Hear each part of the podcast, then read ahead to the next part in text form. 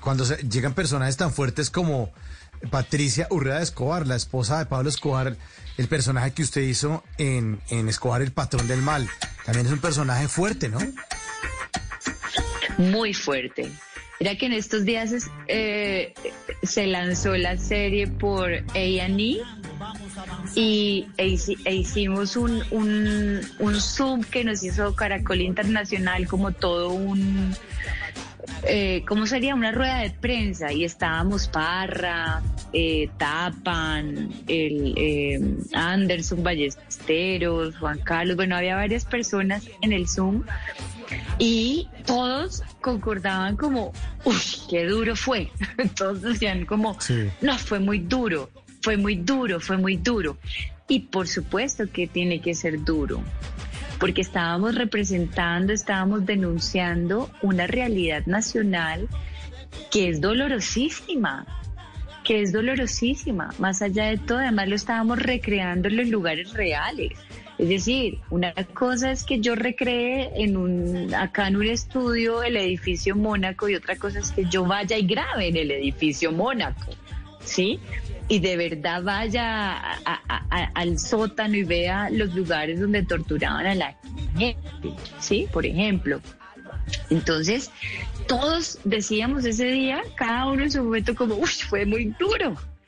Sí, fue muy duro. Y, y como tú dices, es decir, este tipo de personajes que son, digamos, mucho más complejos y, y, y, delicados, pues pues ahí es donde uno tiene que estar como persona más centrado todavía y con los pies más puestos en su propia realidad, buscar el ancla, ¿sí?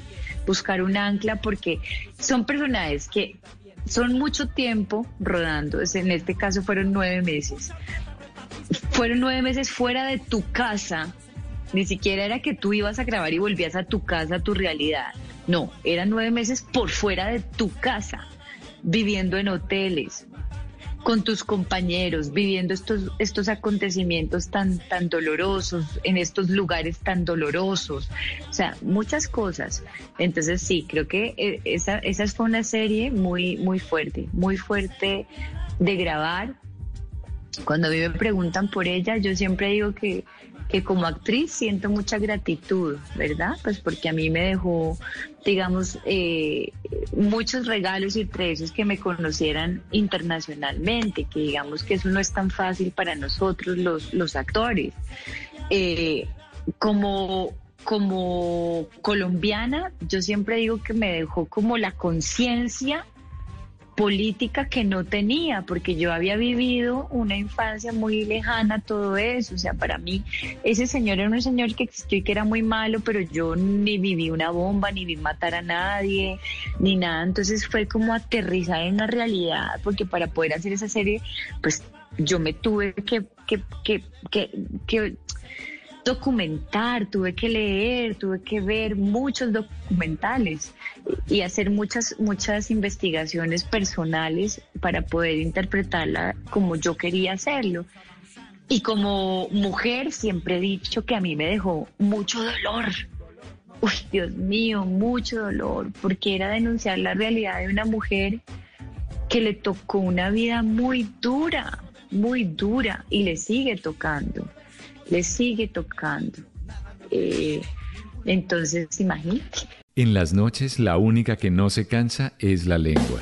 Por eso, de lunes a jueves a las 10 de la noche empieza Bla Bla Blue con invitados de lujo. Hola, soy Marcela Carvajal. Los saluda Julio Alberto Ríos, Julio Profe, el youtuber. Los saluda Ever Vargas. Saluda María Jimena Duzán. Les habla Jaro el trompetero. Les habla Alfredo Gutiérrez. Con buena música, con historias que merecen ser contadas, con expertos en esos temas que desde nuestra casa tanto nos inquietan y con las llamadas de los oyentes que quieran hacer parte de este espacio de Conversaciones para gente despierta. Bla bla blue. De 10 de la noche a 1 de la mañana. Bla bla blue. Porque ahora te escuchamos en la radio.